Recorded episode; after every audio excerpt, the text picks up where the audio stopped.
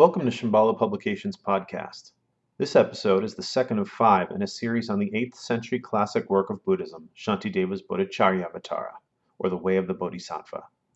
The presenter is Wulstan Fletcher of the Padmakara Translation Group, who, as you'll soon see, is an extraordinary guide to this work. Along with Helena Blankleder, they have translated numerous classics of Tibetan Buddhism. In this second talk, Woolston continues with the history of the text and then dives into the first three chapters. We hope you find this to be a useful tool to deepen your own commitment to the path of the Bodhisattva in whatever form that might take. Please also visit Shambhala.com for a wealth of resources on the way of the Bodhisattva, including videos of these talks. Um, we could we actually it might be a good idea to just just to reflect a little bit more about the history of the text since since Nico mentioned it. Um, which is to say that, uh, you know, as I said last night, the uh, uh, the Bodhicharyavatara was translated in the first diffusion. Uh, that's to say, the period of translation that took place in Tibet after uh, King Trisong Detsen had invited the great abbot Shantarakshita and Guru Rinpoche to establish the Dharma in Tibet. And uh, it was Shantarakshita that set in motion the great work of uh, translation under royal patronage. and in uh, the space of a few generations, they succeeded in translating an immense quantity of uh, Indian texts into Tibetan. The translators working closely with the Indian panditas who had either come with, uh, accompanied Shant- Shantarakshita or came later.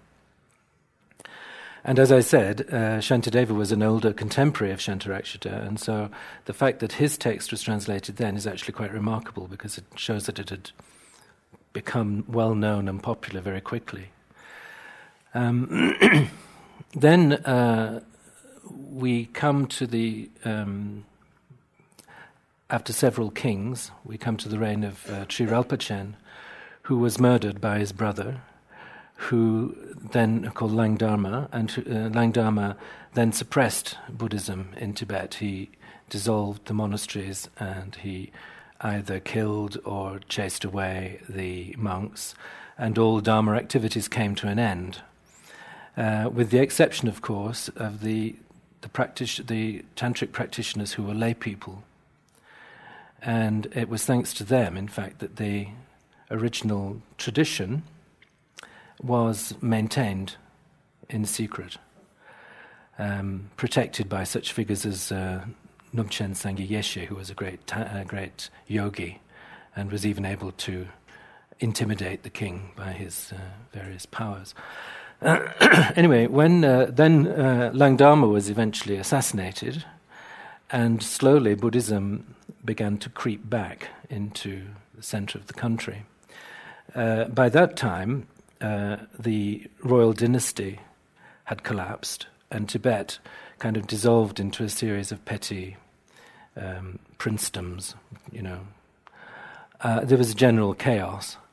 Uh, gradually, the uh, monastic order uh, revived and came back to um, um, the center of Tibet. There are interesting stories of monks coming from the east and being, you know, ending up in Samye, and finding it completely ruined and you know covered in you know full of weeds and so on and so forth. Anyway, then gradually the work of translation started again in what we call the second diffusion. And this was a very different affair, and it's actually, whereas before translation had been supported by the royal power and uh, subsidized by the king, uh, in the second diffusion it was a much more, um, to begin with, a very heroic um, enterprise because it meant that individual Tibetans going to India, braving all the dangers of the road and so on, the difficult journey of the mountains, staying in, staying in India for long periods at the risk of their life, you know, often dying from disease and so on, meeting with masters, and then coming back to Tibet with texts that they translated. So, like, like for instance, Marpa is a good, a good case in point. Um, And gradually, uh, what happened was that as, as the monastic order began to reshape and take shape again, uh, the centers of Dharma activity in Tibet whereas before they had been kind of, um, you know, supported by the king, they were centered on monasteries. It was the monasteries that then became the centers of culture and the centers of learning. And um, as I said last night, one of the key figures in this process was Atisha, uh, Dipamkara, who came, who had been a, the abbot of Vikramashila in India, and who um, came to uh, the west of Tibet first of all, invited by the king of um, Toling, uh, the this the the Hla Yalpul who was um, this extraordinary king, who actually was also a monk, I think.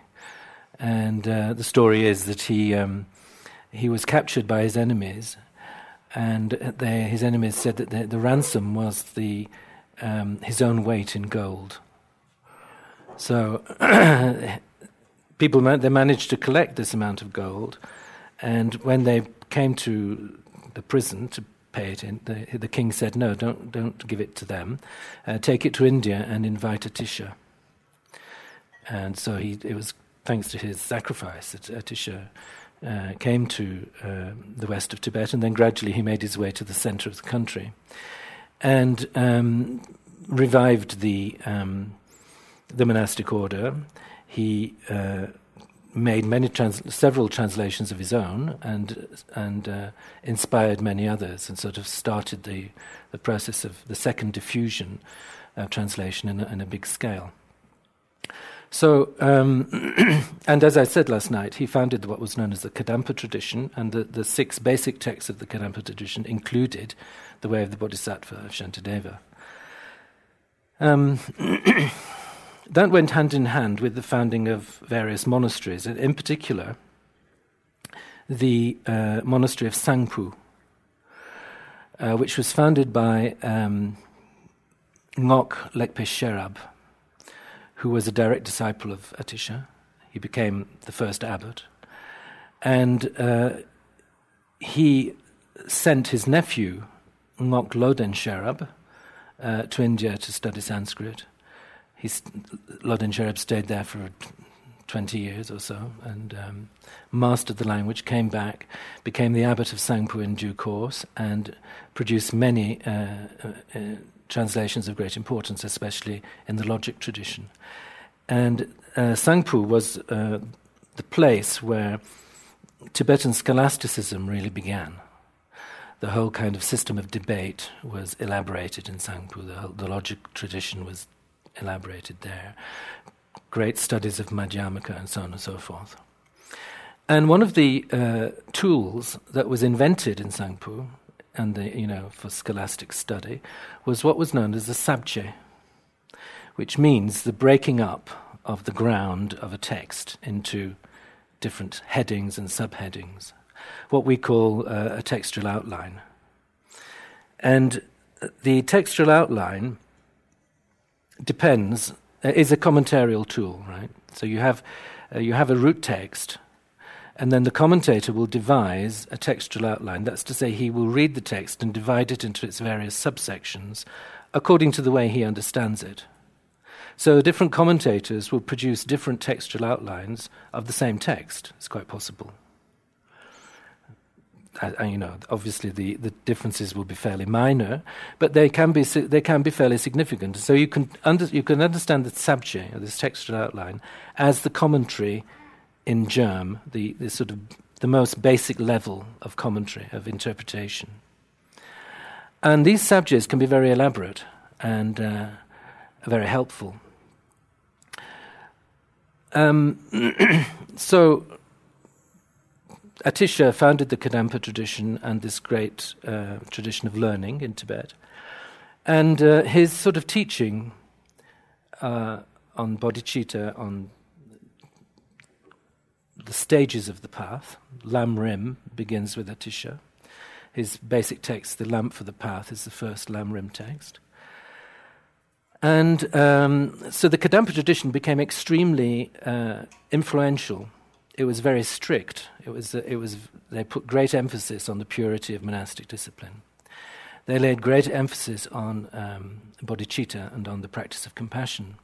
They were largely vegetarian which was you know, it represent that represented quite a challenge in Tibet, where you know you can't grow anything or very little. So uh, the Kadampa tradition became extremely influential, and in fact was absorbed into all the four schools of Tibetan Buddhism, to such an extent that you could say that it was almost a victim of its own success, in the sense that the Kadampa school disappeared as such for reasons that are not altogether clear.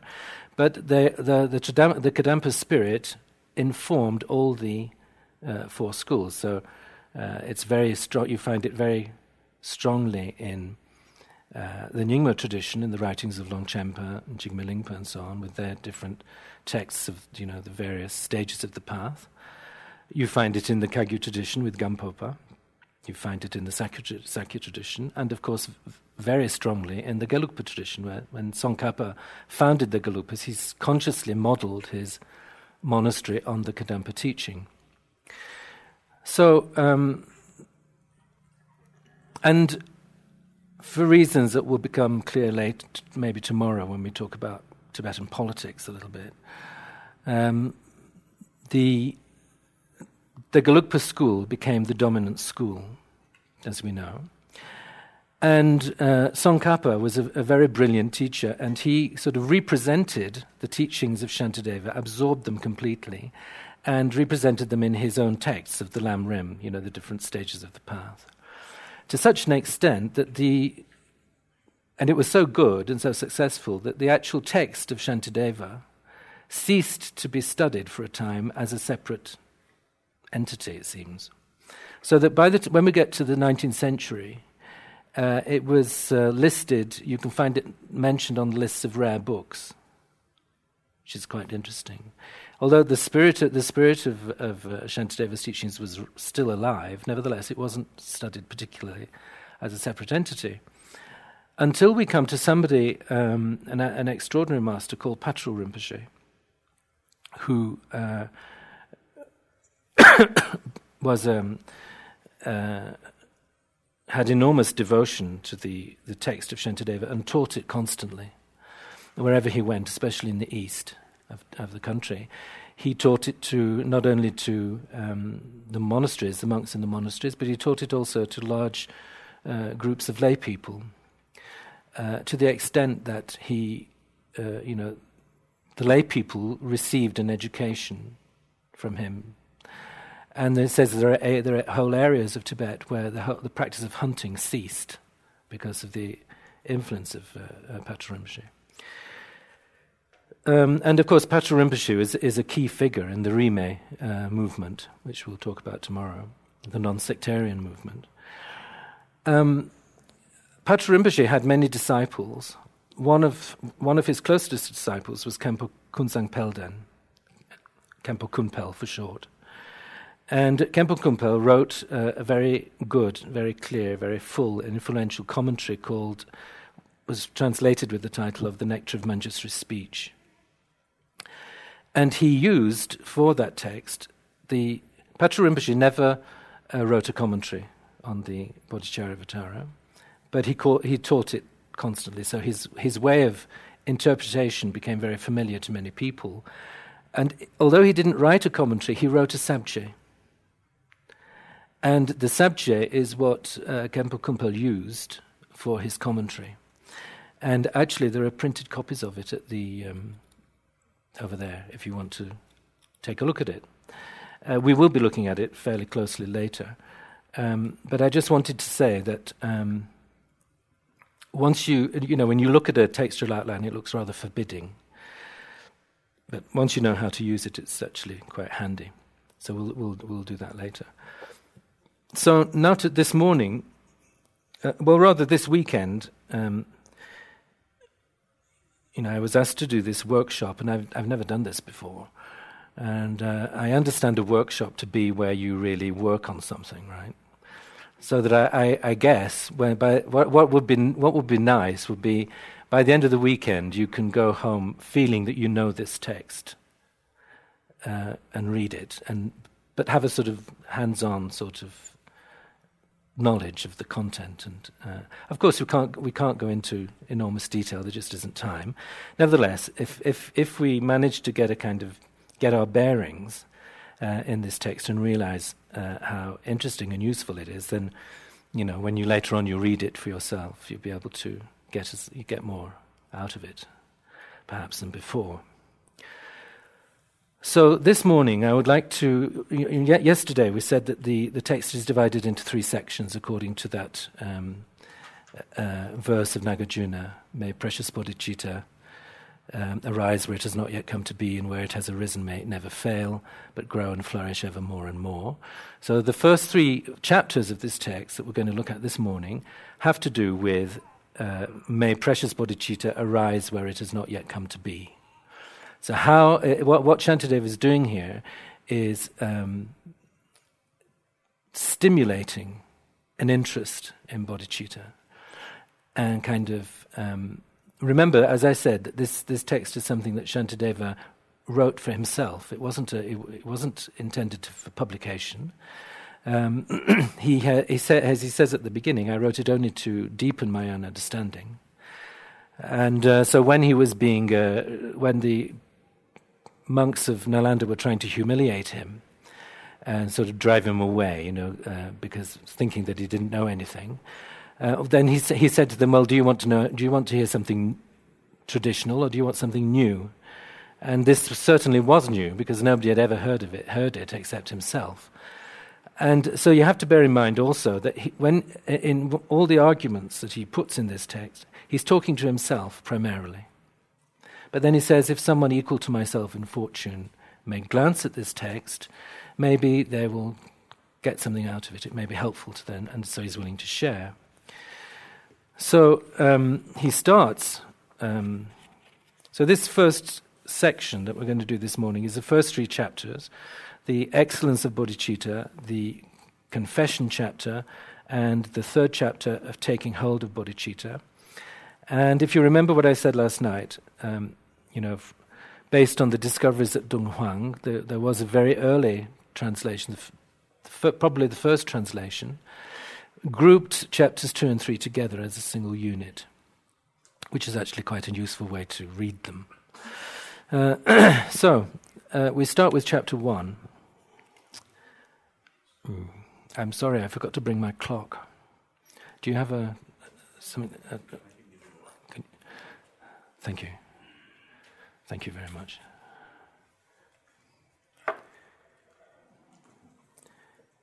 Okay, so we're going to 12, right? Yeah.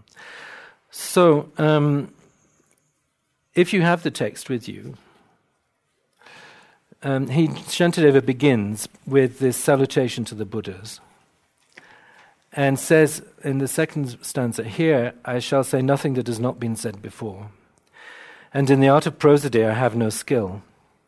I therefore have no thought that this might be of benefit to others. I wrote it only to habituate my mind. My faith will thus be strengthened for a little while, that I might grow accustomed to this virtuous way. But others who now chance upon my words may profit also, equal to myself in fortune. Um, so it's interesting to see how he sort of oscillates between an expression of humility and the consciousness that what he has to say is nevertheless important. And the commentator says, actually, this is an interesting way to go when you're, when you're studying the Dharma. He says, um, when you're generating excellent qualities, the generation of excellent qualities is impeded in the mind by two extremes either a sort of arrogant uh, overconfidence on the one hand, or a feeling of incompetence and um, um, self denigration, if you like, on the other. The, the important thing is to have a middle way where you uh, focus not upon what you're going to say, not upon you, but on what is said, on what is studied. So th- Shantideva then goes on to um, talk about the difficulty of attaining the um, precious human life, which is the basis of all uh, spiritual endeavor. Um, so, as, as, we as we saw last night, it's, it's important uh, for us too uh, to reflect on the difficulty of gaining human life and on its fragility. So it is a kind of propitious moment in space and time. That's to say, one appears, one arises in the human form at a moment where, uh, in, in a form, therefore, where spiritual progress is possible, but also in a time when teaching still exists and is available. And so we can think about ourse- in ourselves in that position. Our position is extremely fortunate. You know, not only uh, when you think about the, um, just to think about the, the world in general, which is so full of chaos and violence and exploitation and poverty and sickness. Uh, here we are, as it were, almost by a miracle. We are sitting in this beautiful room on a sunny day in Boulder, and we've got together to think about the Dharma, to think about Buddhism, to think about bodhicitta. And that is a very uh, precious thing to have happened. That is itself an indication that we have a great deal of merit in our mind streams. And so it stands to reason that we should try to, um, to make use of it. Uh, because it's so easy to lose. And as you will see, that Shantideva's general technique is to sort of present you a kind of wonderful idea, glorious objective, uh, which he describes in, in very poetic terms, a kind of carrot, if you like, something to, to draw you on. And at the same time, or on, very often, he'll sort of switch to the opposite extreme and try to scare you by saying, uh, this, you know, the stakes are extremely high. You, this precious situation will pass, and you may lose it, and you may fall into great suffering where you won't be able to do anything about it. So, uh, it's very important to not only to understand the teaching, but actually to continue in them. Um,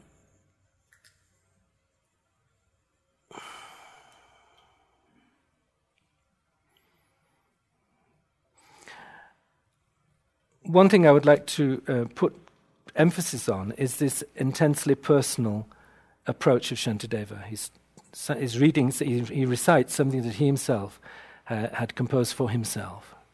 He's not trying to impose it on anybody else. Uh, he's talking about what happened in his own mind. And when it comes to uh, spiritual life, the practice of the path, everything depends on what is happening in one's own heart. Because very often we, we sort of live our lives in a very externalized way, and we worry about what people think about us. We worry about our place in society, our success, and so on. Um, on the kind of influence that people may have on us, and so on, our family and friends, and things like this. Uh, but when it comes to uh, taking refuge in the, in the three jewels, or when it comes to generating the thought of bodhicitta, it can only happen in the secret of your own heart. Even if you're living in a family, they don't know what's going on inside you. Everything depends on what you do. And so, Khenpo Kunpel, in his commentary, he says, once you have attained this opportunity, once you have come across the Dharma, once you have met a competent teacher, your first resolve should be never to lose this uh, situation uh, never to let it go, never to let, not to let, do what, whatever you can to prevent it fading away. It's certain that if you do nothing, it will fade, even if, you, even if for a moment you've got a very kind of ins- moment of inspiration. And so he says, um, you should resolve never to lose it, but develop it more and more. He, Khenpo Kunpel says, don't ask your father, don't discuss it with your mother. Don't let others decide for you. Just make your own way, make up your mind, and be independent.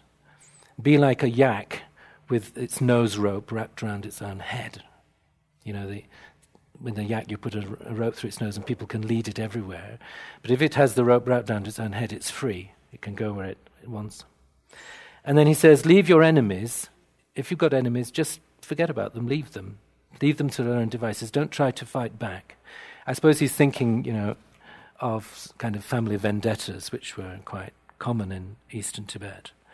He said, Leave it all. Don't bother about revenge. Don't bother about your family reputation. Just go. Uh, he says, let your, let your fields dry up. He's talking about uh, the kind of practitioner that uh, one could find in Tibet, like Patrul Rinpoche himself.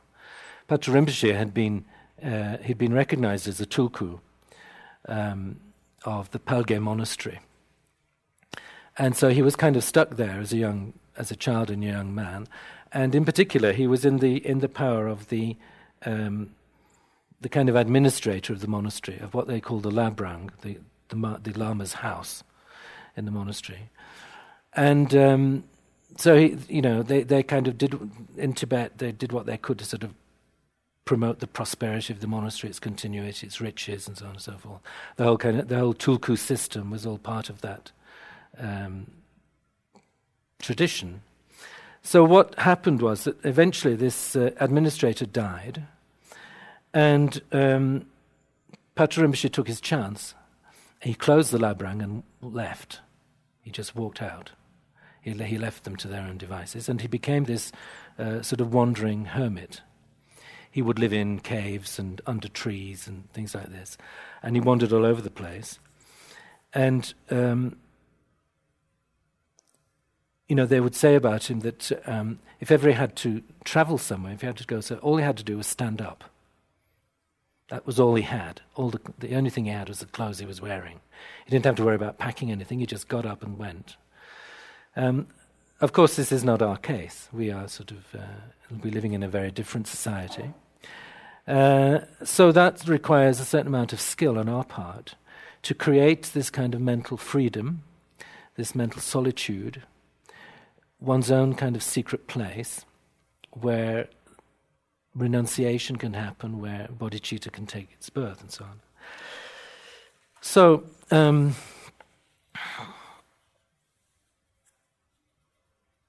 it's very useful to, uh, you know, in the mind training teachings, they, they present you with all kinds of thought experiments to, to do while you're sort of reflecting in, in in meditation or you know when you're just waiting for the bus. It doesn't matter. Um, and uh, you know you've you must have heard them all about uh, um, you know how to appreciate the precious moment. And the one that speaks to me a lot is this image of um, a prison on an island. Uh, this prison is vast and it's full of uh, wretched uh, inmates who are constantly being tortured by sadistic guards. Right? So, uh, one, one aspect of the sadism of these guards is that they'll randomly pick a few people and they'll take them outside the prison. Know, it's a beach, I guess. And they leave them for the whole day. And they say, you can do what you like. Because they know that uh, you know, um, on the on the understanding that eventually, that when night comes, they'll take them back into the hell realm, the lower, you know, the prison, and it's a great delight to them to see the suffering of these prisoners when they have lost this moment of pleasure and freedom, and they go back, right? So, on this beach, there are a number of boats, and on the horizon, you can see the land, freedom, right? They can leave if they want to. There's nobody, the, the guards aren't there stopping them. But what everybody does is to wander around the island, admiring the prison from the outside. And they don't get it. They don't realize that they can leave, they can get out, but they don't do it. And this is, our, this is the position of so many human beings. To have to have the human birth is to have to be in that moment of kind of opportunity. And if you meet the Dharma, the boats are there, and freedom is in sight. But we don't take it, we don't take the opportunity. So uh, that's quite useful when we, you know, when you're feeling depressed or when you're feeling lazy and uh, loss of interest, and you find the Dharma boring or difficult, and so on. Okay, so um, if you look at chapter one, once uh, Shantideva said this, he says that um, the, chap- the, first chapter divides into two main sections. The first one is the first section consists of stanzas one to five, And the rest of the stanzas, the, the second part is the stanza six till the end. It's actually quite a sim- simple format, chapter one. So let me just read one to five. We've already read some of it, but I'll go over it again.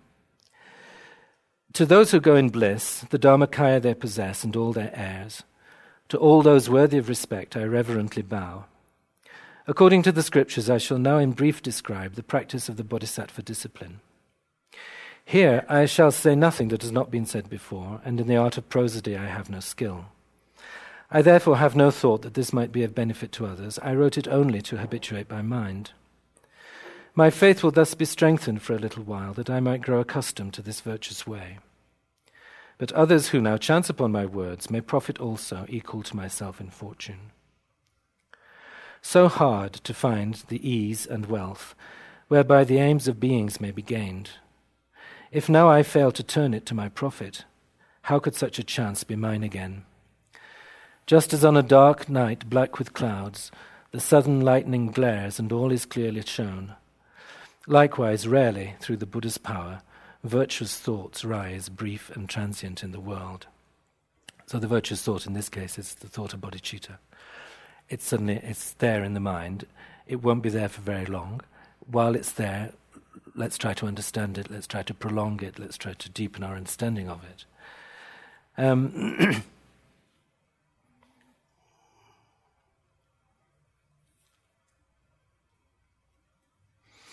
you will notice that he talks, he's talking about himself and he's talking about his own advantage. Uh, and this is uh, an important part of the path. You know, you, you often hear, uh, you know, Buddhism is the path of no self, and uh, and so on and so forth. Um, but in fact, ego is a very important component. Why? Because uh, it's the the whole sort of nexus of self-interest, which will act as a kind of motor to the path. You know, Shantideva goes on and on about don't fall into the lower realms, Try to protect yourself. Try to aim for higher, higher things. Try to aim for happiness, the glorious result, and so on. And it's you're you're doing something for you, right? And so this is, uh, and if you look at the teaching of the Four Noble Truths, which is the first and most basic teaching that the Buddha gave, is based on self-interest. He says the problem with you is not that you're bad, but that you suffer. So if you don't want to suffer, I'll show you a way. So the wish not to suffer is a, a deeply ingrained attitude of all sentient beings. Every, every being that has a sense of self will protect itself. So, you know, you can go in the garden and you can see a slug. It's just a piece of muscle, it hasn't got a bone in its body. But it has a mind. It has, if you poke it, it'll recoil, it'll try to protect itself. If you put a leaf of lettuce in front of it, it'll come towards it. It has a feeling of, of wanting something, it has a feeling of wanting to avoid something. It has a sense of self. So, this is actually a fundamental feature of our existence, and so the Buddha, who you know, the teacher is skilled in means, makes use of it, and Shantideva does also. Um, so once, once he's got this idea that he's found this precious opportunity, and this precious opportunity is very rare and very fragile, he then goes on to say, uh, he then goes on to talk about this idea of bodhicitta and present it in wonderful terms as something that is uh, that everybody would want to have. Um, he talks about the superiority of bodhicitta as a virtue he talks about the way that when it happens to somebody, it completely transforms their mind. They become noble, they are ennobled by it, they become children of the Buddha, the children of the conqueror. And then he shows uh, different benefits of bodhicitta through various examples. Um, he gives uh, five, in fact, in this particular text, and Khenpo Kunpel adds a sixth. So he talks about uh, how bodhicitta transforms the mind like an al- as in alchemy. You know, the, the quicksilver of the alchemists. Alchemy was practiced in uh, India as much, well, probably even more than it was in, uh, in Europe. And various masters of uh, the Dharma were, actually, were considered to be alchemists, like uh, uh, Nagarjuna, whether it's the same person who, who composed the Madhyamaka Karikas or a later Nagarjuna, it doesn't matter, he was considered to be an alchemist. He knew how to transform base metals into gold. So, uh, using this idea, Shantideva says bodhicitta is like that. It takes the base metal of the ordinary mind, of the ordinary body, the ordinary human body, and transforms it into the body of a Buddha. He talks about um, bodhicitta as a, a, precious jewel which uh, transforms a poor person into a rich person. If somebody possesses a diamond, they are a rich person, right? If they may find it in the dust, but they become rich. Um, he says it's a supreme, uh, it's an endlessly, uh, it's, it's a goal of endless benefit. He talks about how bodhicitta is constantly renewing its, itself as a source of merit in the mind. We talked about the importance of merit. He talks about bodhicitta as a protection for the mind, that even a mind that is uh, weighed down by negativity, as our minds are, by the way, you know, looking back over the endless series of lives that we've lived through, uh, it acts as the supreme protection. It prevents you from falling. Uh, it's like the apocalyptic fire. It's like the fire that will consume the, the universe at the end of the Kalpa, and it will consume our sins and reduce them to dust. Um, so I would just like to read that to you, if you don't mind, because I think it's quite um, um, let me see. Yes, uh, before before doing that. Uh,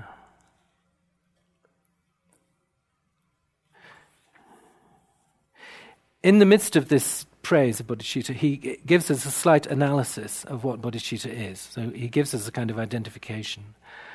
Uh, basically, if you look at the commentaries, bodhicitta can be understood as the desire to attain enlightenment for the sake of others.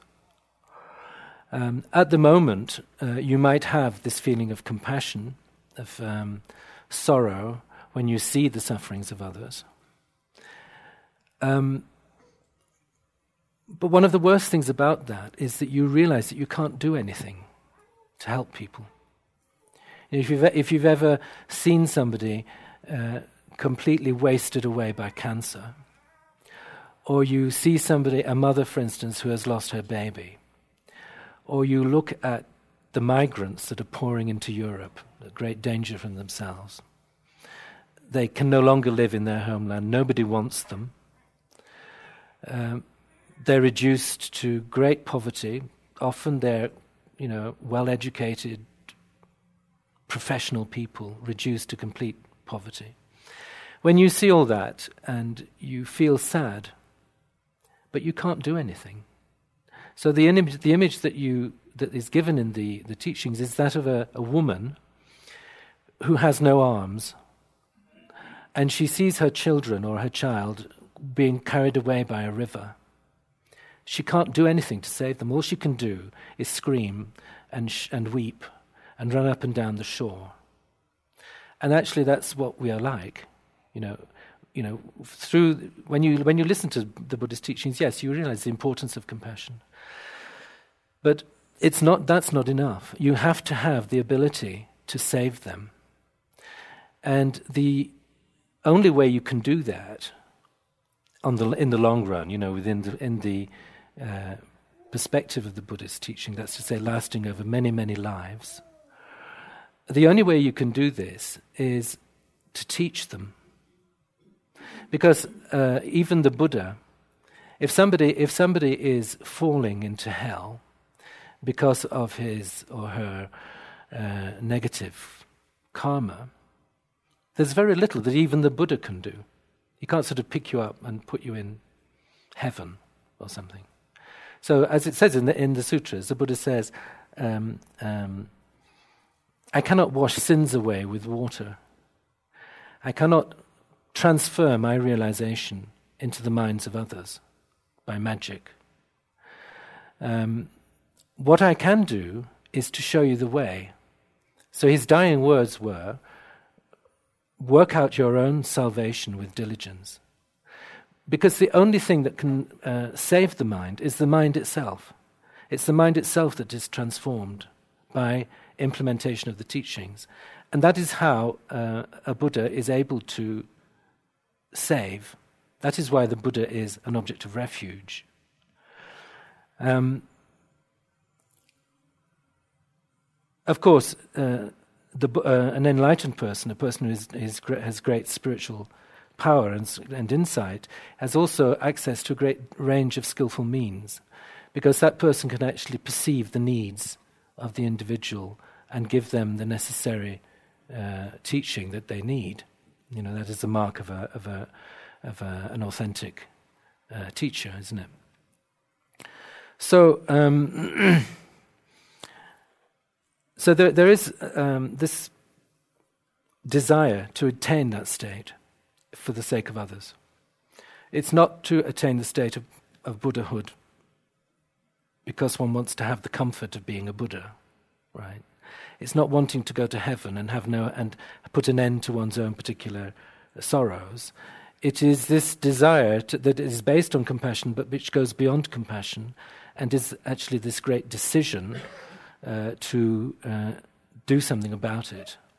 So, uh, divides bodhicitta into two into two halves. There's a bodhicitta in aspiration and bodhicitta in engagement. And bodhicitta in aspiration is the first step. It's wanting to be, to wanting to attain enlightenment for the sake of others. Whereas bodhicitta in engagement is the actual practice that you, en- that you do in order to tra- transform yourself in, for the sake of others. Um,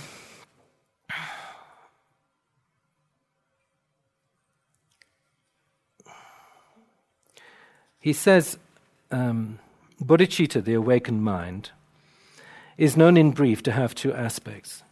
First, aspiring, bodhicitta in intention, then active bodhicitta, practical engagement.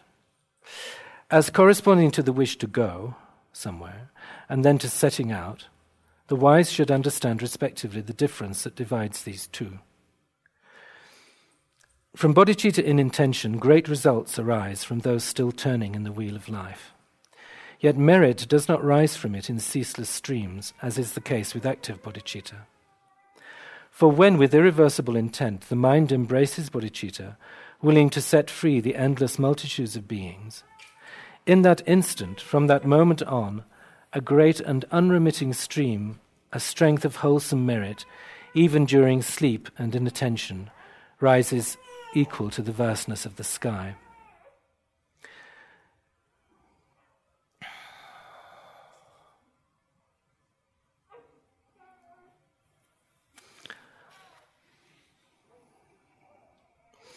So, um, in the, there are various different teachings that are set forth in the mind training tradition for the, to generate this aspirational bodhicitta, this desire.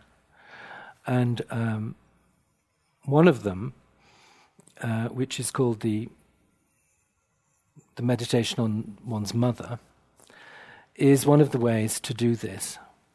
And so the idea is that you, you reflect uh, about uh, whoever is most dear to you in your own individual experience. It might, might well be your mother, it might be any, somebody else.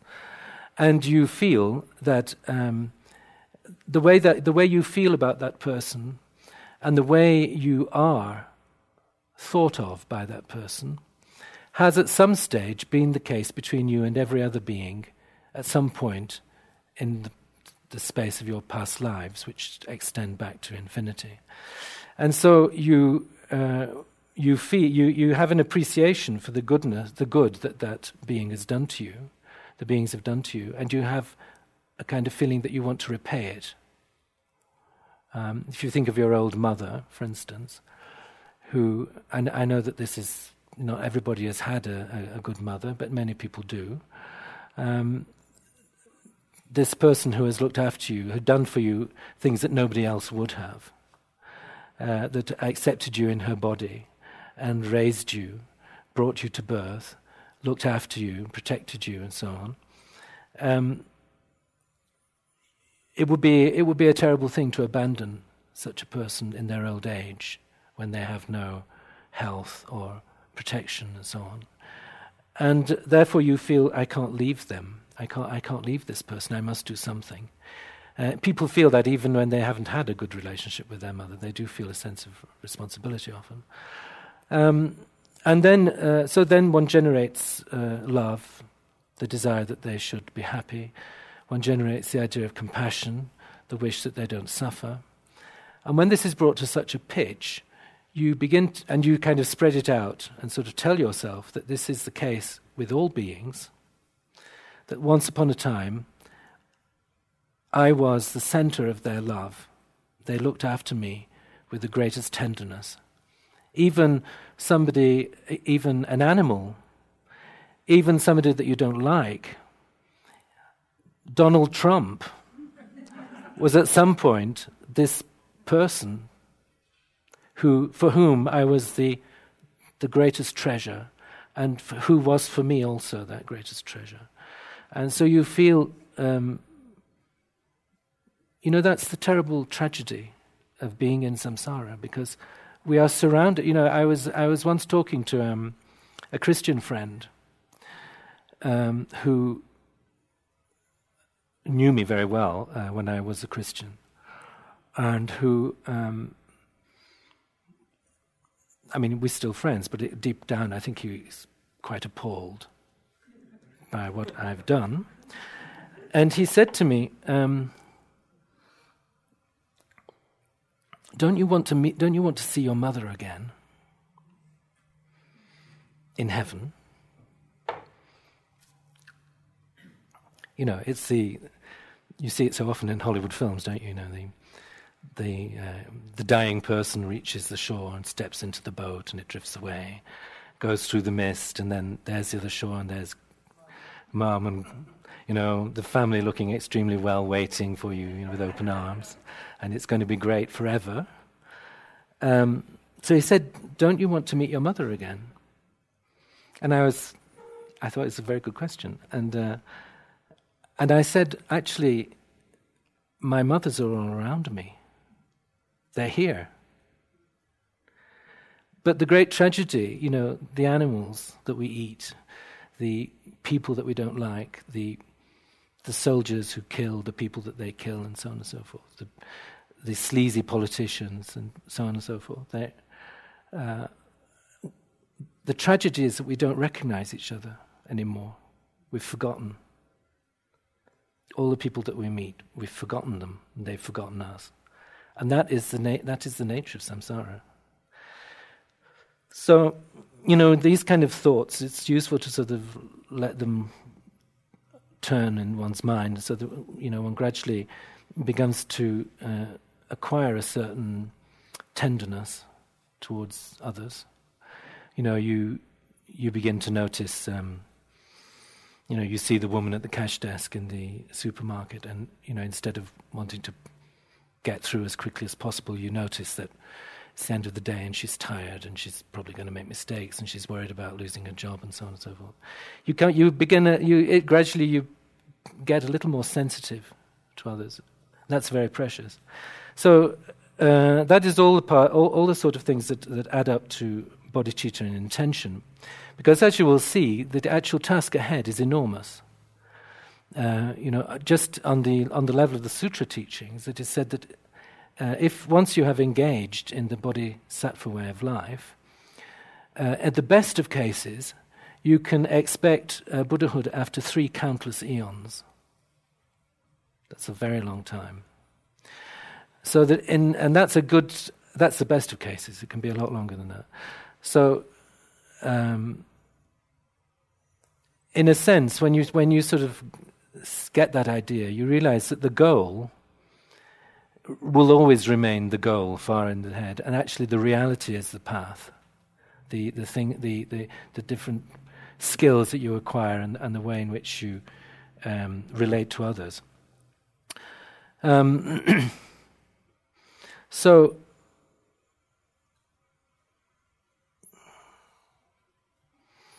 you can say, okay, it, and the way Shantideva, Shantideva describes the path, of course, it seems very difficult.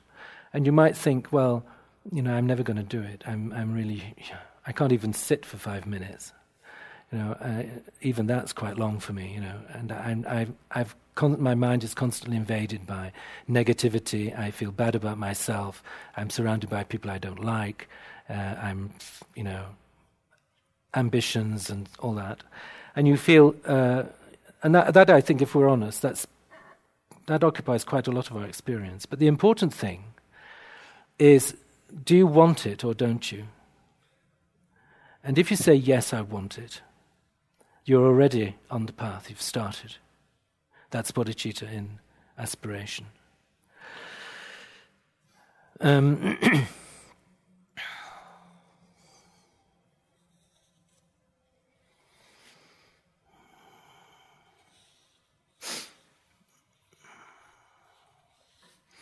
And so, actually, this is uh, Shantideva sort of, in this first chapter, Shantideva reflects on the nature of bodhicitta, and he, he does it in such a way that he ends up wanting to have bodhicitta.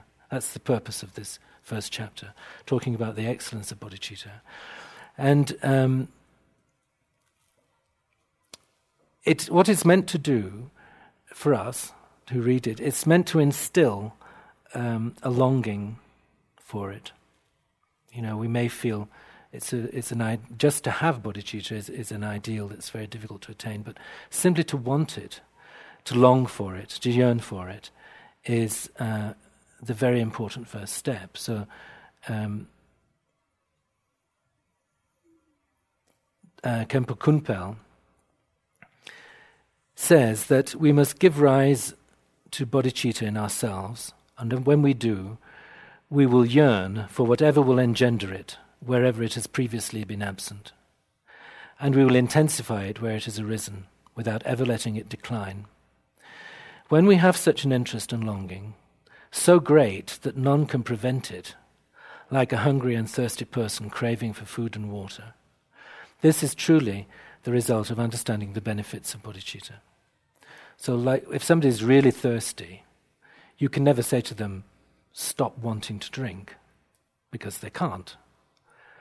When, when uh, aspirational bodhicitta really takes birth, you can't stop people from wanting to, to gain uh, enlightenment. And to that end, he says we should train ourselves over and over again.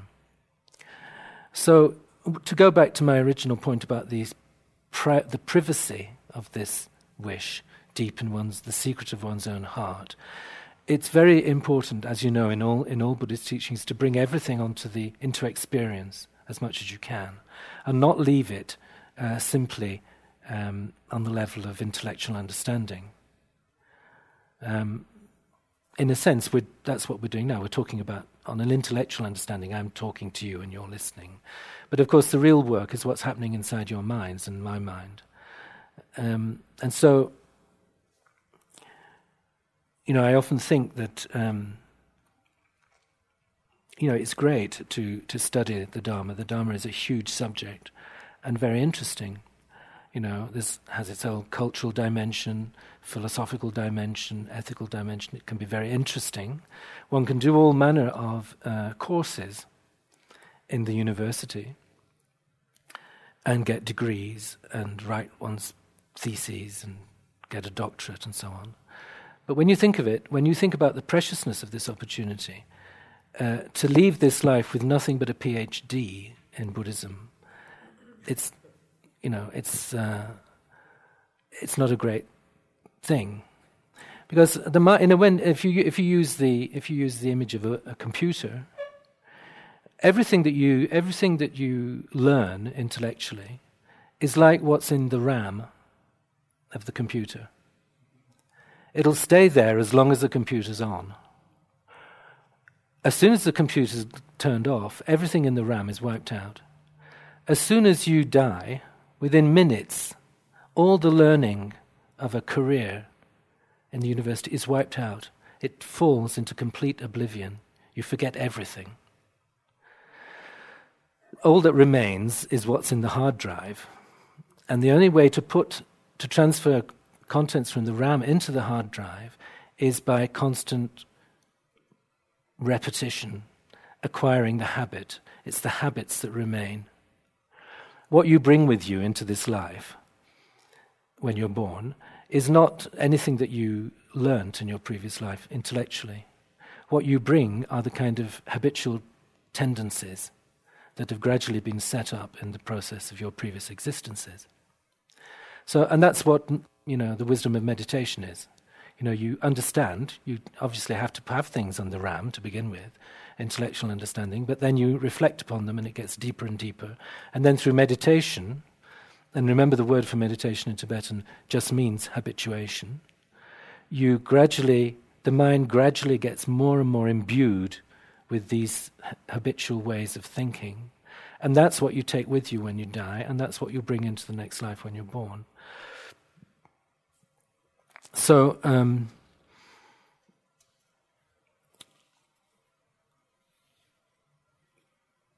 yes, I put down here that you, everything is wiped out at the time of death if you haven't already forgotten it by the time you die, which is quite quite possible.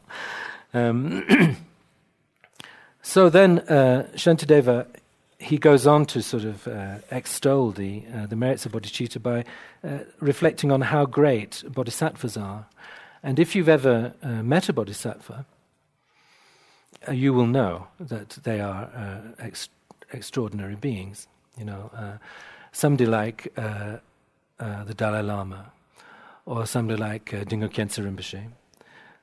These are the ones I can vouch for because re- I've met them myself, but you will have met other lamas like the Karmapa and so on. And you immediately recognize that there is a kind of power and it's a power that comes from complete fearlessness. Because uh, they uh, have absorbed the teachings to such an extent that it's their ground base, they have absolutely no doubt. You know, uh, Dilgo Khyentse Rinpoche, uh, who um, I knew a little bit, uh, and who was my first main teacher, uh, he was this incredibly impressive person. I mean, he was physically very big. Uh, but you had this feeling.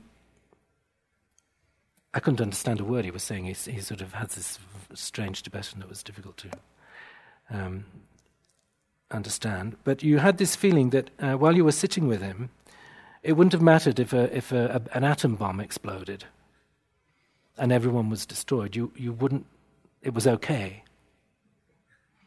Somehow, he was like this kind of world axis, you know, this sort of central center of sort of peace and confidence, and he was an object of refuge.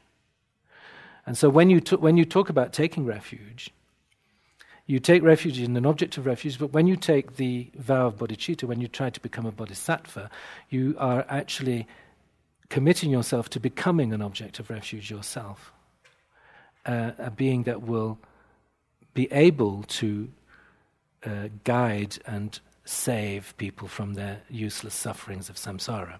Like the mother, you know, a mother grows arms rather than being, being armless. So, um, we don't have time really to read it. So that, that's basically the, um, the content of this, uh, this first chapter.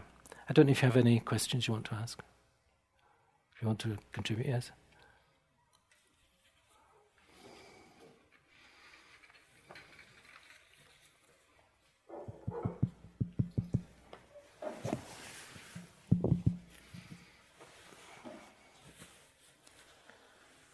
Do you want to? Oh, okay. Uh, one aspect or dimension of what you've been discussing about the uh, very personal nature of entering this path mm. uh, seems to be. Somebody asked Lingtro Rinpoche once uh, what the gold standard was of bodhicitta. In other words, how do you know you're really experiencing bodhicitta so you can feel confident that you're engaging with it? and he said, uh, There's no gold standard of bodhicitta, it's completely up to your personal experience. Mm. And so, uh, even the standard of bodhicitta was, uh, in that regard, seemingly completely personal.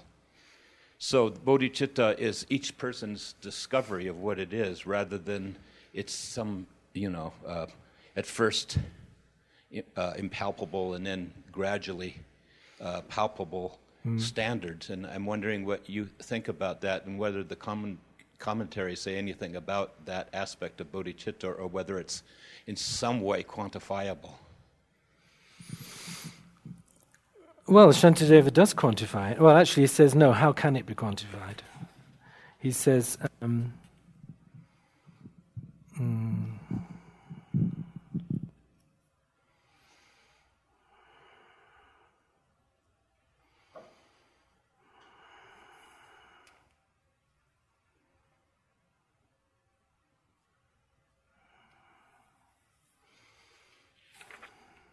I can't find it, needless to say.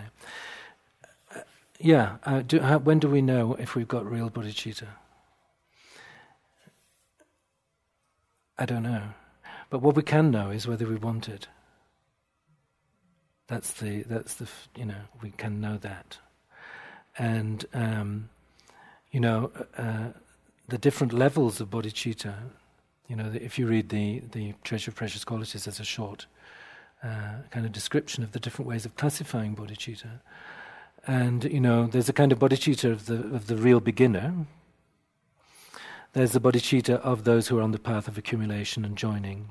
There's the bodhicitta that is uh, present in the minds of bodhi, uh, people who attain the path of vision, and then all through the ten bhumis, bodhicitta is present. And this kind of bodhicitta becomes more and more refined and powerful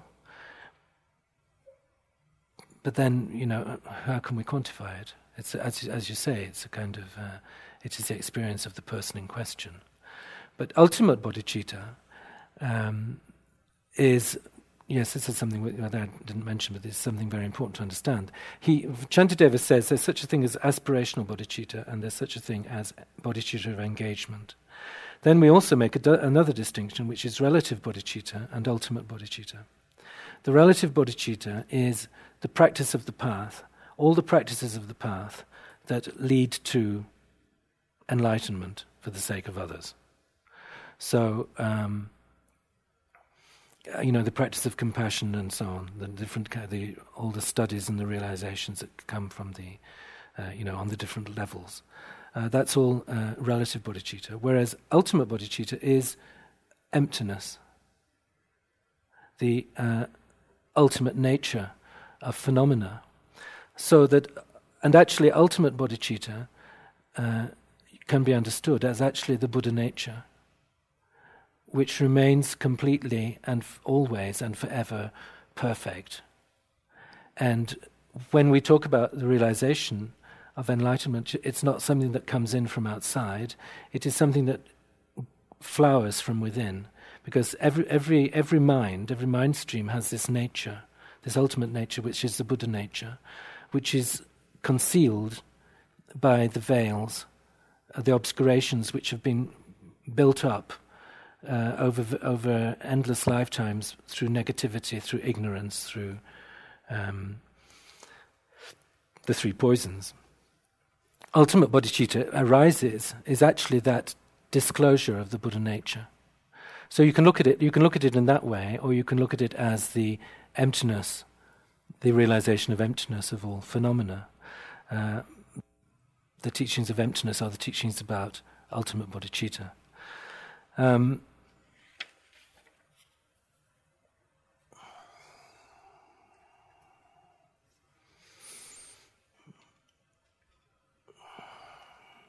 and so the bodhisattva path is actually the progress towards that uh, ultimate bodhicitta.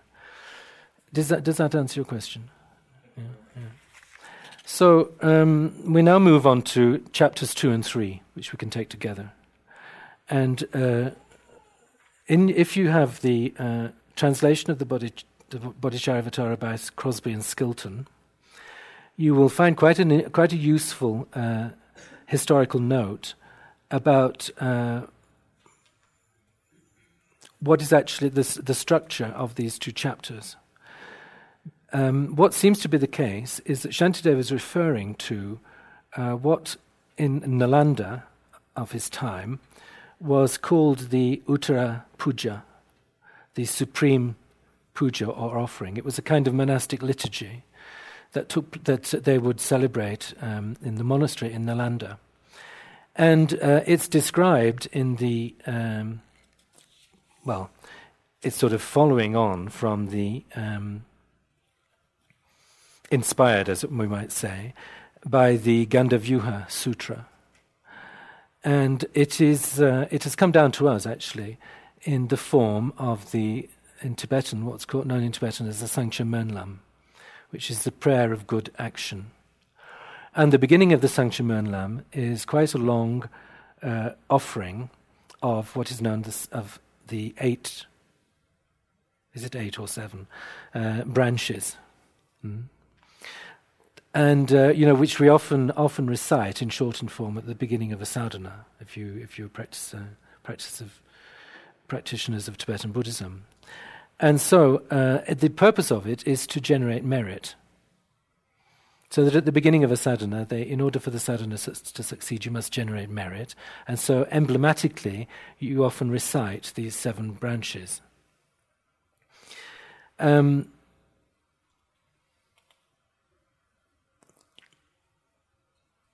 So in uh, chapters two and three, you see these different branches being played out. Shantideva uh, makes. Um, I've got.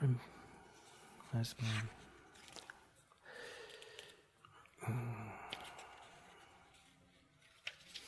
you know, he begins by uh, uh, prostration. He follows. He follows it by um, uh, making offerings, confession, uh, requesting the teachers to remain. Uh, requesting the teachings, uh, dedication of merit. These all the all these uh, sections of the Uttara Puja you can find in these in these two chapters, the chapter on confession and the taking hold of bodhicitta. So actually, if you look at the chapter of confession, you could again see that it's divided into two sections. First of all, he begins by making offering and then he goes on to confession. And then you will find that in the third chapter, the different uh, branches of the Uttara Puja are then, then follow. So, um, he begins by making offering. And the reason for that is that uh, in order for bodhicitta to take hold in one's mind, it's necessary for the mind to be enf- uh, enriched and strengthened by what we call merit. And last night I talked a little bit about merit and the, the unsatisfactory nature of that term. But basically, it's this positive energy that fills the mind thanks to the practice of virtuous deeds.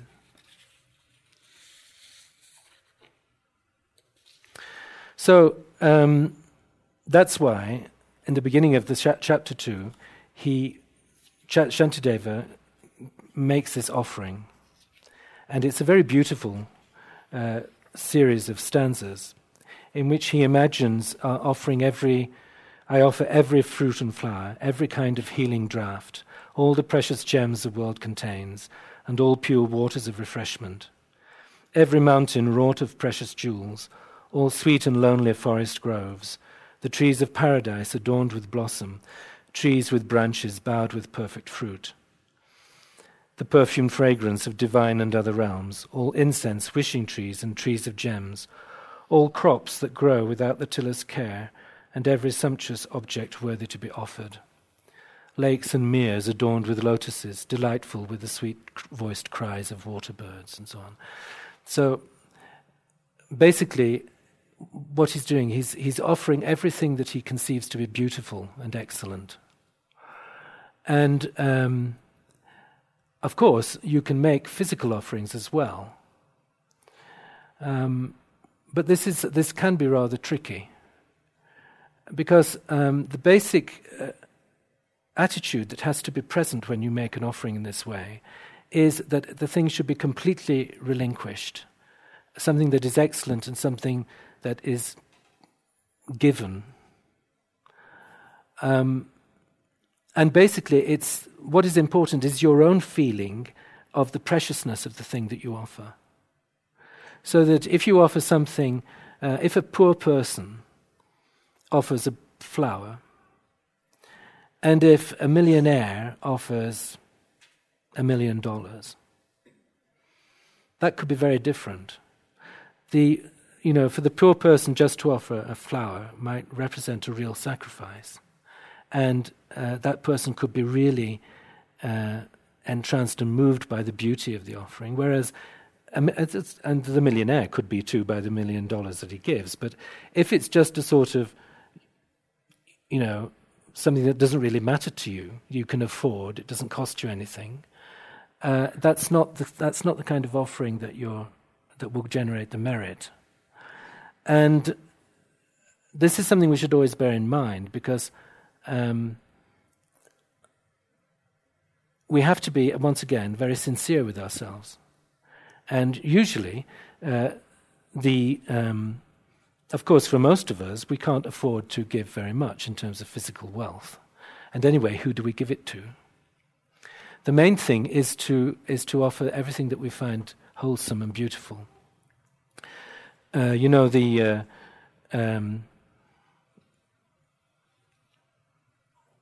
you see a lot of it in the East uh, these days, uh, where you uh, you know, it's, it's quite possible to have a, a, an attitude to merit which is quite um, materialistic. You know, you're, you know, you, you, you've heard that you have to generate merit, and so you think of your merit as a kind of capital in the bank. So you do all the sorts of things that are supposed to produce merit, thinking that you've gained it. And so you often see, uh, you know, it's a very Chinese thing, actually. It's something that it's one of the problems that the Chinese have to deal with in their own lives. So they, they have this kind of materialistic attitude and they make these huge offerings thinking that they are generating merit. Of course, they might be, it depends on the individual. But you get the impression that actually, you know, it's too lavish somehow. And of course, the effect of it is not necessarily very beneficial, especially um, you know, on Tibetan lamas who can uh, get very materialistic and uh, they get, can get easily spoiled by this kind of uh, thing. So the, offer, the offering is, is something that one has to uh, really kind of think about carefully. Um, anyway, the point, the point about offering is that it is, it is crucial for the generation of bodhicitta. You know, there's a story that when Atisha went to some place in Tibet, and they said, Please give us the uh, bodhicitta vow. And he says, I can't give it, there aren't any offerings. And so they made offerings, they laid them out, and he said, It's not enough. And so eventually they really pulled out the stops and they produced this huge offering. And he said, Okay, now, you, now I can give you the, the bodhisattva vow. It wasn't because he wanted any of the offerings. I mean, I'm sure he got up and left like Rinpoche used to do. People would give him gold and he would just leave it in the grass and, and, uh, and go off without it. Because it's not, the, the point is not actually for the, the, uh, the object of offering to possess the offering. The, uh, the, object, the, the point of the exercise is for you to let it go and to give it. And that's what Atisha was talking about. That for bodhicitta to arise, I mean, of course, he could have gone through the ritual, but it would have been meaningless because they couldn't have generated the bodhicitta that he was talking about because they hadn't let go of their possessions, their, their attachment to things. So uh, that's the first part. The first part of this chapter is devoted to this, and it's very Indian. You know, he he offers uh, Shantideva offers a bath to the Buddhas, and so he visualizes this wonderful bathing chamber and the you know perfumed water and uh, music and the, the, the Buddha's sort of standing, it's sort of described in the commentary, a kind of sort of swimming pool. And the Buddhas are sort of being bathed and then they're being dried with these wonderful soft cloths and then they're being offered these wonderful robes and so on. And then uh, they get out of the bath and you, you pull the plug and you imagine all the bath water coming, pouring down over you, uh, purifying your negativities and so on. I mean, it's a very kind of it's it's a very odd sort of thing to think about. I mean, it's not what we would normally think about, and and goodness knows what it meant to the Tibetans, who, you know, most of whom never bathed ever. but you know, I suppose it's it was even more impressive in that. Uh, in that. Um, and then, uh, then uh, Shanti, so having made the offering in order to uh, prepare his mind for the birth of bodhicitta, he then goes on to uh, confess. And as I said last night, the point about confession in Buddhism is uh, to cha- is a change of direction in one's life. Um, Shant- what Shantideva does is to invoke the presence of the Buddhas and Bodhisattvas, and then he confesses. He says, uh, This is what I've done, this is what I'm like. And uh, he says, um, I won't do it again. He doesn't, ask the, he doesn't ask the Buddhas and the Bodhisattvas for forgiveness. They're not there to forgive. There's nothing for them to forgive. They don't even perceive uh, the negativity that, uh, as negativity in the way that Shantideva does. Um, and of course, he confesses all sorts of things that he possi- can't possibly remember. You know, but and as and that's the same for us when we make this confession. Uh, we're talking about not just in this life, but all the lives before, all the negativities that have been accumulated on our mind streams from time immemorial. And what he does, what, what the point about confession here, is that you accept that this is the case. And as I said last night, it's not a question of feeling guilty. You can't possibly feel guilty for the, the murder you committed thousand year, a thousand years ago when you were, I don't know, a, a warrior on planet Zog. You know, you can't possibly remember that. Nevertheless, you accept that it's all there, it's all being carried on your mind stream, and it will eventually fructify. There's absolutely no doubt about it. You know, it's one of the, one of the basic uh, uh, uh, qualities of karma is that it is completely indestructible. And it will, unless it is purified, uh, it will eventually fructify. When, when, I say indestructible, of course, in the way it can be destroyed. That's the point of confession. But when I say, what I mean is, it won't just wear out in, through the passage of time. And once all the obstacles to its fructification are removed, it will manifest. So um,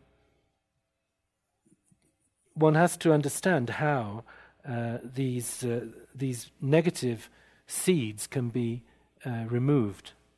And so the, the image that they use in the teachings is that, you know, when you have grains, a seed of uh, wheat or so on, um, it will remain like a seed for a long time. You know, they say uh, travelers in Tibet in the 19th century said that the, you know, the, the, um, the atmosphere in Tibet was so dry that they could uh, keep grain for centuries and it would still sprout when they planted it. Um, so th- this idea is one that when the you know when you have warmth and manure and soil and so on, and you put the seed in, uh, it will it will burgeon, it will fructify. The plant will come out of it. So and it's the same with the karma, a karmic seed. When when the when the circumstances are right, it will appear. The only way what you can do to a seed to stop it from um, ever fructifying is to roast it. Right? If you if you cook it, it won't sprout. So this, uh, using this kind of this imagery, this metaphor, they say that when you when you use the four opposing forces, that's what you're doing. You're actually destroying the seeds of the karmic, you know, the karma. Um, we should bear in mind that this whole story about karma, this whole story of an endless series of lives, uh, action and fruit, cause and effect, and so on, is all on the level of, as we will see later, the relative truth. Um, ultimately, there is no karma. Ultimately, there is no cause and no effect. But we who are living on the level of relative truth, all those things are absolutely unavoidable. So if you, if you commit an action, it's absolutely certain that uh, you will get the result unless you do something about it. So you can produce karmic seeds for happiness in samsara, you know, as we saw on the, the level of beings of the first scope. You can practice pure ethics, and that will produce happiness in a samsaric sense, happiness in the ordinary sense of the word. When you die, it will fructify in the experience of happiness in the higher realms and so on. And then there is another kind of, uh, of karma which is gauged towards uh, freedom and liberation. And that will lead to freedom from samsara, but we'll maybe go into that later. Um, so, it's not a question of uh, feeling guilty when Shantideva is confessing. It is certainly a feeling of regret. So, this is the first of the four opposing strengths. They are the strength of regret, the strength of amendment, the strength of the support, namely the person or the object to which you make the confession, might be Vajrasattva, or in Shantideva's case, the visualizer of Buddhism bodhisattvas, who are the witnesses of your change of direction. And then there is the opposing power of the virtuous practice that comes after.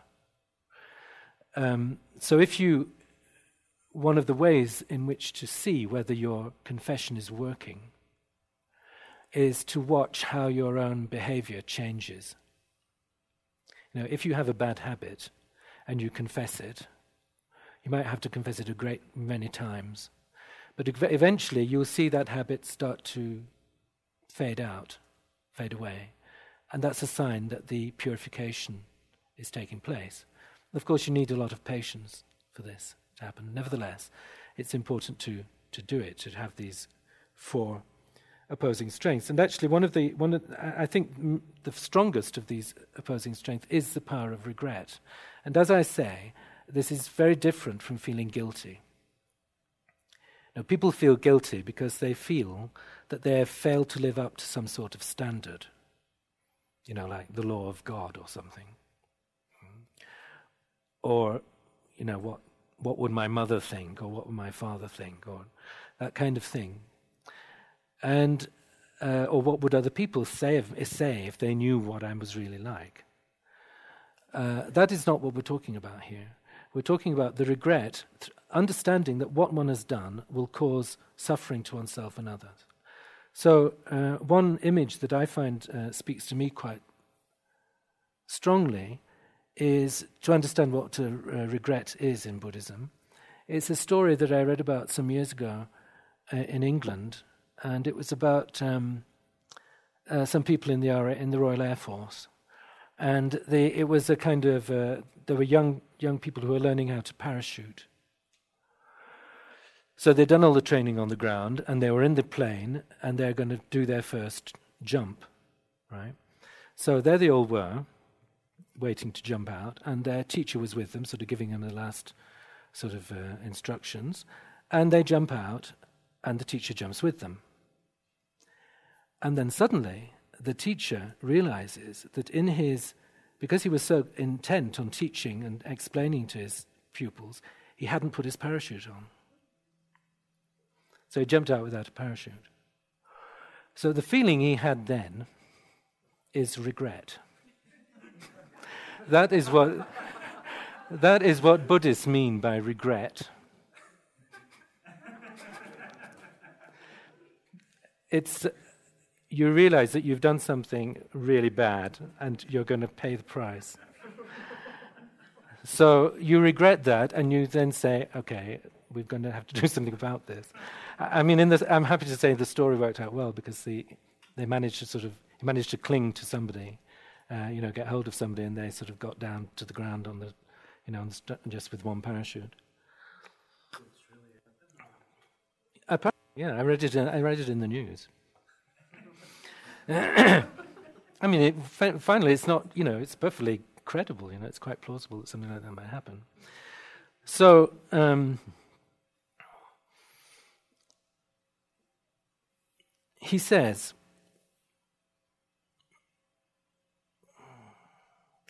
To Buddhas of the past, the present, and all future time, and to the Dharma and sublime assembly, with bodies many as the grains of dust upon the earth, I will prostrate and bow.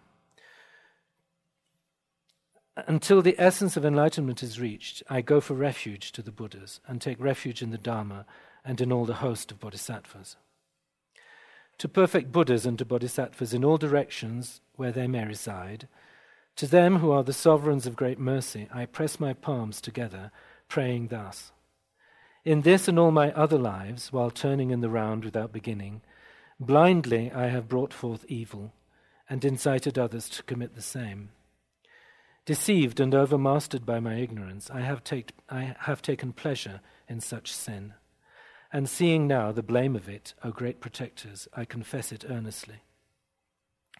Whatever I have done against the triple gem, against my parents, teachers, and the rest, through force of my defilements in my body, speech, and mind, I, the, all the evil I, a sinner, have committed, all the wicked deeds that cling to me, the frightful things that I contrived, I openly declare to you, the teachers of the world. It may be that my death will, it may be that my death will come to me before my evil has been cleansed. How then can I, how then can I be freed from it? I pray you, grant me, grant me swiftly your protection.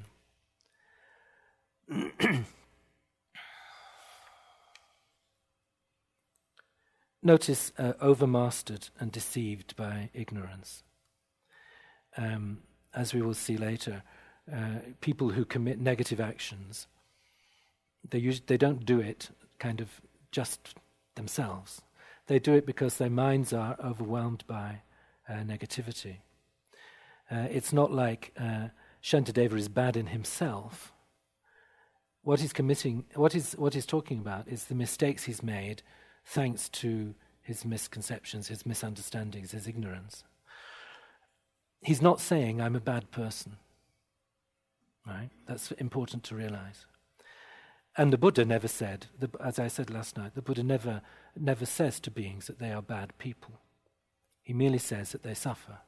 And the reason why they suffer is that they're ignorant and mistaken.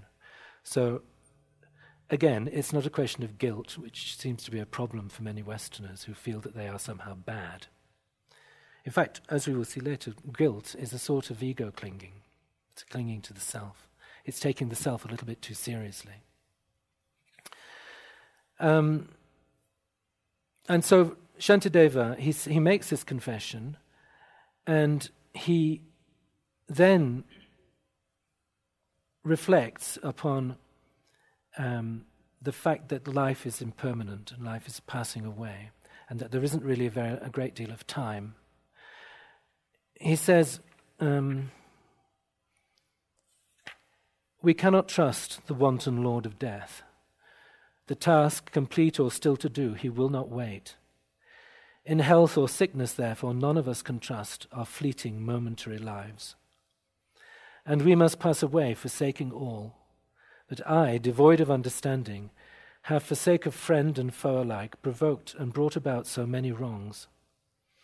But all my foes will cease to be, and all my friends will cease to be, and I will also cease to be, and likewise everything will cease to be. All that I possess and use is like the fleeting vision of a dream.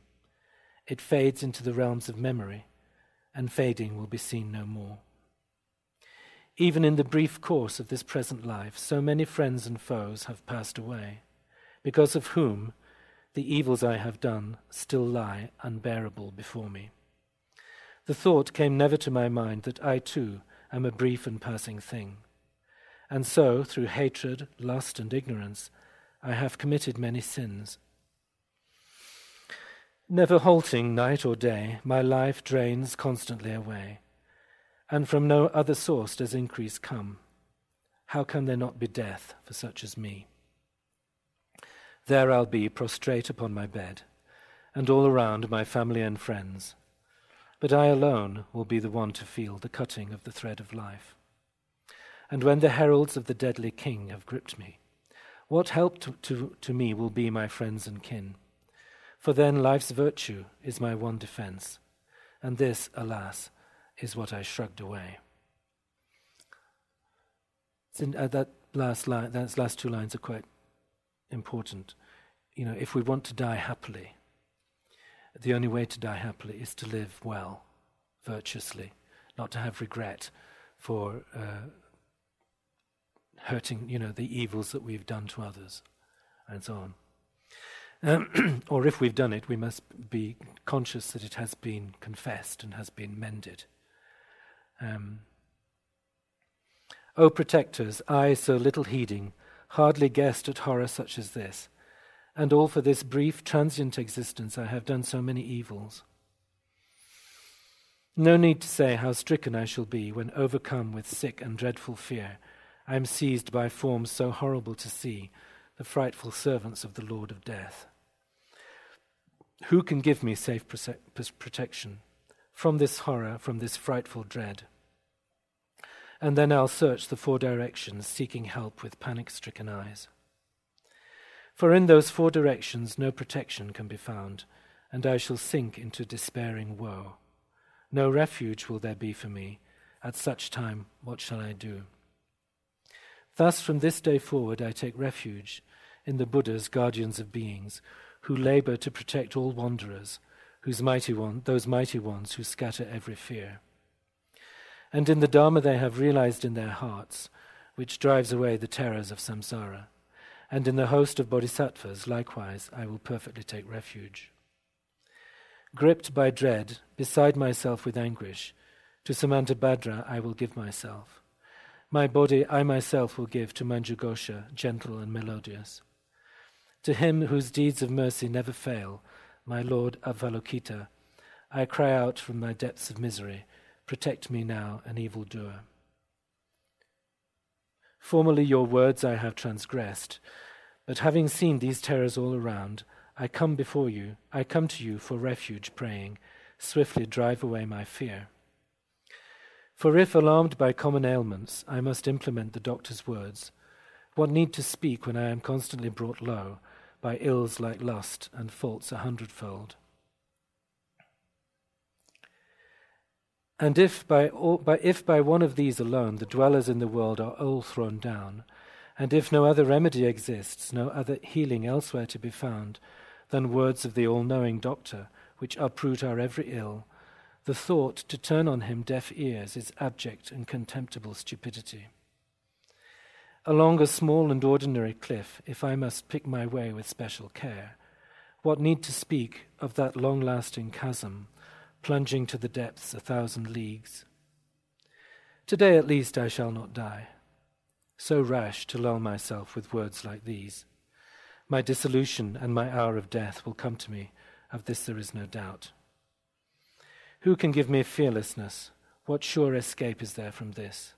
It's certain that I'm going to die. So, how can I relax my mind at ease? Of life's experience, all seasons past, what's left to me? What now remains? By clinging to what now is here no more, my teacher's precepts I have disobeyed. And when this life is left behind, and with it all my kith and kin, I must set out on strange paths all alone. Why make so much of all my friends and foes? How instead can I make sure to rid myself of evil, only cause of sorrow? This should be my one concern, my only thoughts both night and day. Um, the interesting thing about confession is it can be done at the last minute. You know, if you, you know, you can. I don't know how old you were when you met the Dharma, but I was already an adult, I wasn't a child. And some of us are quite old when we come to the teachings, but that really doesn't matter. Provided we can get the point uh, that one can put an end to the kind of meaningless sufferings of samsara, we can actually change direction. And this will uh, affect both the way we die and the, uh, you know, our destiny in the next life. Um, so, Shantideva then goes on to what is in this uh, edition the third chapter, in which um, he sort of got over the, you know, this dramatic moment of confession. It's kind of it's done. Uh, he's made this decision to change. Uh, he's declared it to the, the Buddhas and Bodhisattvas. He's taken refuge in them as, as his uh, protector. They will protect him through the, the power of their blessings, but also the, the Dharma the, of their teachings, which he will implement and thereby transform himself. Um, and then he moves on to uh, the actual taking of bodhicitta. Uh, one thing I would, I would just like to say about refuge is that uh, it's, you can, it's quite easy to make the mistake of thinking that refuge is some kind of theistic thing. Namely, you go for refuge to the Buddha and he will protect you, right? But, um, and he, of course, he does. But he does so not, not by magic, by sort of waving a magic wand and making you, you know, putting you in the state of liberation. He does so by showing you the path and inspiring you and uh, showing you how to transform yourself, how the mind transforms itself. So, actually, real refuge is a commitment. Uh, you can think of the Buddha as a sort of protector in a sort of theistic way, if that helps. But actually, real refuge is implementing his teaching, because it's the real, it's the Dharma itself that protects you. You know, like the Dalai Lama often says that, uh, you know, if you're sick, uh, you go to the doctor, and the doctor will examine you and prescribe you the medicine. But it's not the doctor that cures you; it's the medicine that he gives you. It's the medicine that you take in. So, in the same way, you can understand refuge as being this commitment to practice the teaching. Um, so, uh, he then goes on to, um, having prepared the ground by offering and um, confession, Shantideva then goes on to uh, think about the, his commitment, the bodhicitta commitment, and how, uh, how wonderful it is, and how um, what a great uh, development it is for him in his in his own life. And so he starts with this kind of um, sort of raps, sort of rhapsody almost, this sort of dedi- this uh, uh, the continuation of the of the uh, seven branch practice, in which he, he rejoices. He rejoices in the um, the uh, happiness of beings, the virtue that projects them into the higher realms, the virtue that will bring them to liberation. He takes delight in the Buddhas, the protectors, um, these, enla- the, these oceans of great good, he calls them. Um, and he says, in, in, all these, in, all these, in all these things, such is my delight and joy. And so I join my hands and pray. So that's the rejoicing part. That's one of the seven branches. He then goes on to request teachings. And so I join my hands and pray the Buddhas who reside in every quarter, kindle now the Dharma's light for those who grope bewildered in the dark of pain. He then uh, requests the teachings. I join my hands, beseeching the enlightened ones who wish to pass into nirvana. Do not leave us wandering in blindness, but stay among us for unnumbered ages. And then he dedicates his merit, the merit that's accumulated through these, these seven branches. Through, uh, through these actions now performed and all the virtues I have gained, May all the pain of every living being be wholly scattered and destroyed. So, very often when, we, when you do this practice, you dedicate the merit, you know, like when you attend a teaching or when you do something good, positive, you dedicate it to your own enlightenment, right? It's, they say it's one of the ways of protecting your merit, because merit, as we will see, can be destroyed. Here, however, uh, Shantideva, he does this, but he does it in a rather beautiful way. He's, he, he dedicates it to uh, him, the way he himself will um, be transformed for the benefit of others. He says, Through these actions now performed, and all the virtues I have gained, may all the pain of every living being be wholly scattered and destroyed. For all those ailing in the world, until their every sickness has been healed. May I myself become for them the doctor, nurse, the medicine itself. Raining down a flood of food and drink, may I dispel the ills of thirst and famine. And in the eons marked by scarcity of want, may I myself appear as drink and sustenance. For sentient beings, poor and destitute, may I become a treasure ever plentiful, and lie before them closely in their reach, a varied source of all that they might need. My body, thus, and all my goods besides, and all my merits gained and to be gained, I give them all, and do not count the cost, to bring about the benefit, is, the benefit of beings. so this uh, he's he, he's actually sort of um, thinking about himself as he progresses in the bodhisattva path over in the future over many lifetimes. Um, and then he says that uh, so here in this last thing, he says three things that he's offering. He's offering his body, he's offering his possessions, and he's offering his merit also. He says, My body thus, and all my goods besides, and all my merits gained and to be gained, I give them all, and do not count the cost. So he's even giving that which in him which will produce enlightenment. And it's actually, you, you often find there's this kind of paradox in Shantideva that it's almost like he's giving precisely that that he needs in order to attain enlightenment. But he's actually giving everything and it's the gift of everything that is the, the bodhicitta itself, the bodhicitta in aspiration. And then he goes on to say so he's mentioned his body. So he adverts to the fact that uh, our body, our own body, uh, our most precious possession, in a way. It's that principle by which we can communicate with the, the world. We exist in the world and it's the thing that we most uh, uh, protect. You know, uh, if somebody um, insults our body, saying you're old, or you're fat, or you're bald, or you're, you know, ugly, people people think you immediately rush to its defense, right? This is so, but so actually, uh, so, so uh, and it's because he acknowledges this that Shantideva gives it away.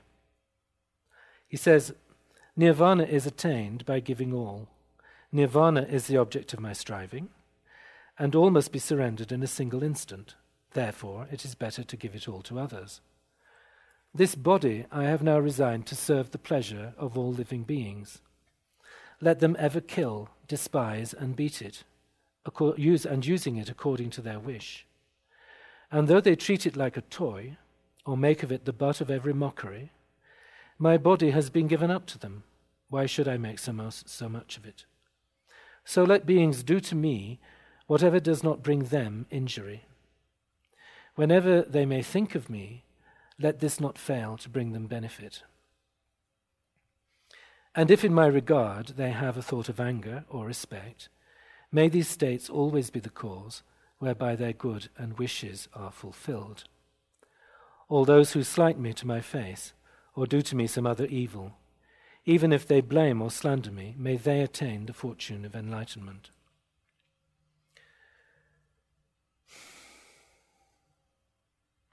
So let beings do to me whatever does not bring them injury. And, uh, you know, there are you've probably found, come across them in your own practice. There are certain prayers where you make this dedication, right? And you think, may anybody who touches me, who hears me, who sees me, may they be drawn to the path.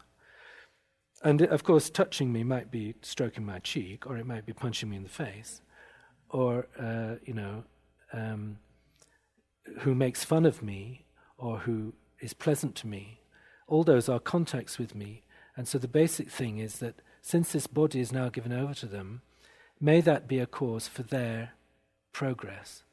So, you know, you have this, um, uh, this two line verse in Tibetan about relationship with a, uh, an authentic teacher.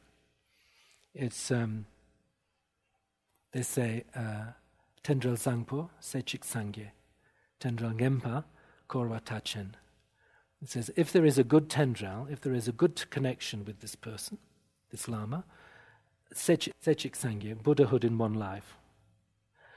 Tendrel Ngempa, a bad, if there is a bad tendrel, Korwa Tachen, samsara has an end. So even, even uh, the people who torture and kill the great lamas, you know, like they did in the east of Tibet, for instance, during the Chinese invasion, the, the bodhisattva attitude is may those beings who did that, these lamas, right, who they killed, may they be jo- drawn onto the path through doing this to me. So, you know, we've got to kind of get ourselves into that kind of frame of mind. That's that's a kind of quite a big training, you know. Whatever, you know. You know, supposing you're you're married to a non-Buddhist. Supposing you've uh, understood the teachings, and you've internalized them, and you've understood something about bodhicitta. Of course, in any given human situation, that's what really impresses you the most. You know, the, the body of that person in front of this body here, the, the physical relationship, the psychological relationship that's based on that. And as I said last night, even the same with one's children. But we have to remember that these meetings, which seem so solid and permanent and real, are temporary stop offs in our journey through samsara. And that other person, is a whole universe different from me. That person has come from another place.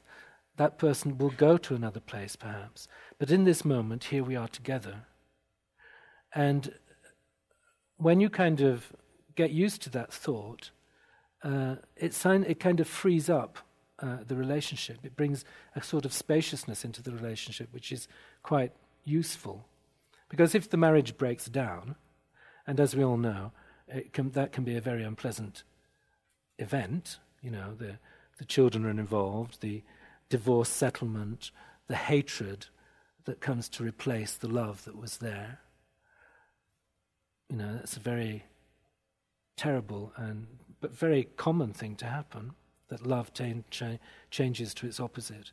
But if, if, one, if one person in that relationship is a bodhisattva, then the whole situation is changed because that other person, even if that other person comes to hate you, or even in a situation of enmity, maybe not a marriage, but any other uh, relationship that's turned bad, perhaps through one's own fault, and one regrets it, but then the person doesn't forgive, and the enmity remains. The bodhisattva in that, the person who is, who is trying to practice bodhicitta in that relationship, can make sincere prayers that may that person who has been in relationship to me, may that person be drawn to the path. Of course, I, of course I, in the present situation, they're never going to like me again. That doesn't matter. They're going to go off and follow their, their own trajectory, however it may be.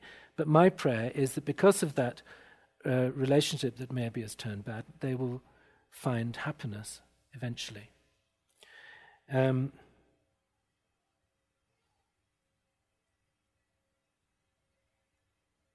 yeah, it's a it's a it's a big deal, of course.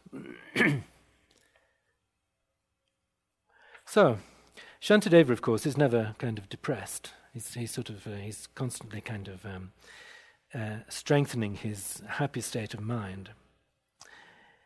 So he says, All those who slight me to my face and do to me some other evil, even if they blame or slander me, may they attain the fortune of enlightenment. May I be a guard for those who are protectorless, a guide for those who journey on the road. For those who wish to cross the water, may I be a boat, a raft, a bridge. May I be an isle, may I be an isle for those who yearn for land, a lamp for those who long for light, for those who need a resting place, a bed for those who need a servant, may I be their slave. May I be the wishing jewel, the vase of wealth, a word of power and the supreme healing. May I be the tree of miracles, for every being the abundant cow. just like the earth and the space and space itself and all the other mighty elements, for boundless multitudes of beings, may I always be the ground of life, their ground of life, the source of varied sustenance. Thus, for everything that lives, as far as are the limits of the sky, may I be constantly that's their source of livelihood until they pass beyond all sorrow. So, on the basis of these kind of aspirations, then we move into these two stanzas, which has since become the formula for taking the refuge vow. Just as all the Buddhas of the past have brought forth the awakened mind, and in the precepts of the Bodhisattvas, step by step, abode and trained, likewise for the benefit of beings, I will bring to birth the awakened mind, and I will, and I, and in those precepts, step by step, I will abide and train myself. So there he's taken the vow. He's brought to perfection his bodhicitta of aspiration. When bodhicitta, when you when you um, strengthen your bodhicitta, then you're in the position to make that promise, right? Um, it's not yet bodhicitta in action. It's the the conclusion, the perfection, as I said, of bodhicitta in aspiration. And so when he does this, you know, he sa- he's already said in the beginning of chapter one that people who have this thought of bodhicitta when it comes to birth, they become Im- immensely special. They become the children of the Buddha. And so the, he finishes off this um, uh, chapter with an incredible, very beautiful sort of celebration, which is it's quite, it's quite nice to read it fairly frequently, to remind yourself uh, that, you know, however difficult the path may be, especially in moments of, you know, depression and so on, to remind yourself of your own dignity, of, you know, you have had this thought, you have this thought, you're trying to maintain it. And you sort of, um, you no longer are in a position to feel dejection. It's, it's actually a fault on the part of a bodhisattva. So you have to remind yourself of this, this extraordinary uh, and great attitude of bodhicitta. We have just a few more minutes. I'll read a few stanzas. Those who thus, with clear intelligence, take hold of the awakened mind with bright and lucid joy, that they might now increase what they have gained, should lift their hearts with praises such as these. Today, my life has given fruit. My human state has now been well assumed. Today, I take my birth in Buddha's line and have become the Buddha's child and heir. In every way, then, I will undertake activities befitting such a rank, and I will do no act to mar or compromise this high and faultless lineage. For I am like a blind man who has found a precious gem inside a heap of dust. For so it is by some strange chance that bodhicitta has been born in me. This is the supreme draught of immortality. It slays the Lord of death, the slaughterer of beings, the rich, unfailing treasure mine to heal the poverty of wanderers. It is the sovereign remedy that perfectly allays all maladies. It is the tree that gives relief to those who wander wearily the pathways of existence. It is the universal bridge that saves all wandering beings from the states of loss, the rising moon of the enlightened mind that soothes the sorrows born of the afflictions. It is the mighty sun that utterly dispels the misty ignorance of wandering beings, the creamy butter, rich and full, that's churned from milk of holy teaching. Living beings, wayfarers upon life's paths, who wish to taste the riches of contentment, here before you is the supreme bliss. Here, O ceaseless travellers, is your fulfillment. And so today, within the sight of all protectors, I summon beings, calling them to Buddhahood. Until that state is reached to every earthly joy, may gods and demigods and all the rest rejoice. Voila. So we continue this afternoon with um,